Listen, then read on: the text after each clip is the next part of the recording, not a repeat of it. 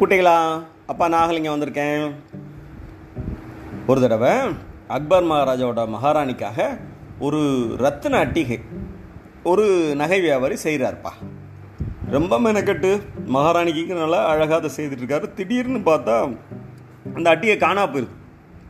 ஐயோ ராஜாவுக்கு என்ன பதில் சொல்கிறது ஒரே குழப்பம் இருக்கு. வீட்டை தேர்றாரு அங்கே தேர்றாரு வேலைக்காரங்கெல்லாம் கேட்குறாரு அவரால் அதை கண்டுபிடிக்கவே முடியல.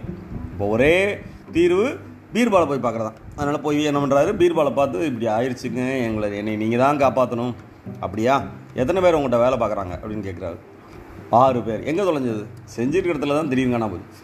ஆறு பேர் வேலை பார்க்குறாங்களே அந்த ஆறு பேரை இங்கே கூட்டிகிட்டு நாளைக்கு வாங்க அப்படிங்கிறாரு.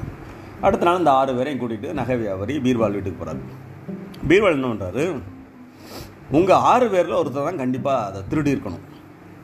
நீங்களாக சொல்லிட்டா பிரச்சனை இல்லை. ஆனால் நான் ஒரு மந்திரம் வச்சுருக்கேன். ஆறு பெரம்பு வச்சுருக்கேன். இந்த பெரம்பை வந்து நீங்கள் என்ன பண்ணணும்? தலானி கடையில் வச்சுட்டு நீங்கள் நைட்டு தூங்கணும். விடிகாலையில் எந்திரிச்சு பார்க்கும்போது யார் திருடி இருக்காங்களோ அவங்க பெரம்பு ஒரு இன்ச்சு நீளம் வளர்ந்துருக்கும். அப்படிங்கிறாரு. சொல்லிவிட்டு ஆளுக்கு ஒரு பெரம்பை கொடுத்து ஆளுக்கு ஒரு தனியறையில் வச்சு பூட்டிடுறாரு. அது திருட என்ன யோசிக்கிறான் இந்த ஆள் விவரமான ஆள் பீர்வாள் ஒருவேளை அது வளர்ந்துச்சுன்னா என்ன பண்ணுறது அவன் முதலே கட் பண்ணி வச்சிடும்னு ஒரு இன்ச்சு நீளத்தை கட் பண்ணிடுறான் அந்த பிர பிரம்பை.